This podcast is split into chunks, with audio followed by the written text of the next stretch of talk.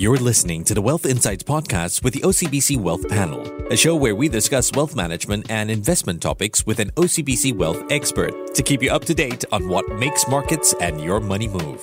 I'm Elliot Danker, and today we'll be talking about equity markets and tech stocks. Vasu Menon, Executive Director Investment Strategy at OCBC, joins me to talk about this.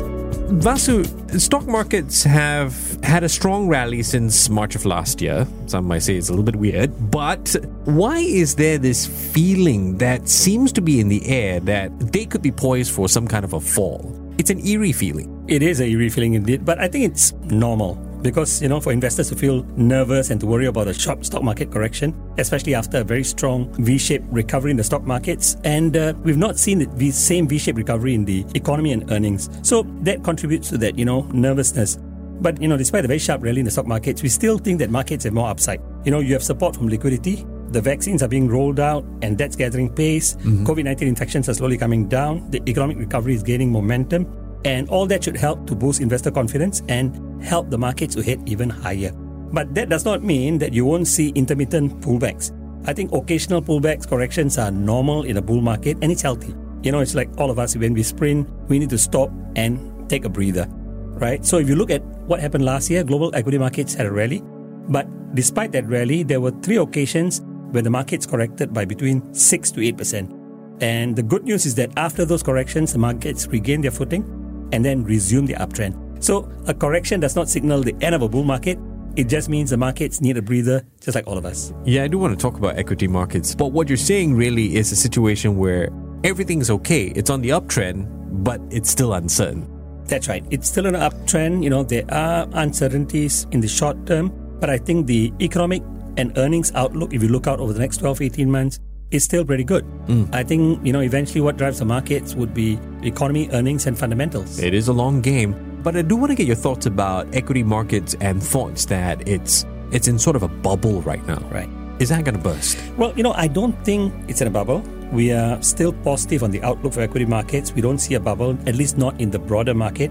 There are certain segments of the market where you have excesses, you know, no doubt about that. But the broader market is generally okay. As I said, you know, eventually what drives the markets are earnings, the economy, in other words, fundamentals and valuations. And I think the good news is the economy and earnings are looking good.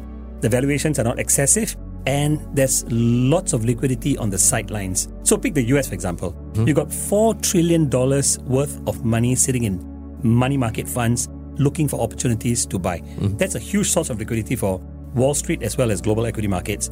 And then you've got monetary and fiscal policy that's very supportive of the markets. So again, pick the US. We've got the US central bank, the US government. They've unleashed huge fiscal and monetary stimulus, and they could do more if necessary. Now, I think as long as the COVID 19 situation improves and more and more people are vaccinated, the investment outlook generally will start to improve.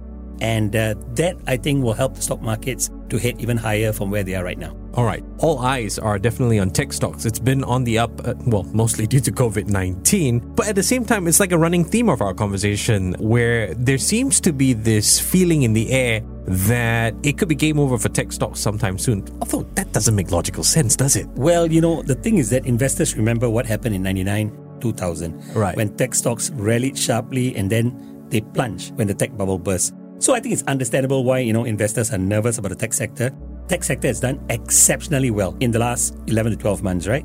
But nevertheless, we think that tech stocks should be a core component of investors' portfolios.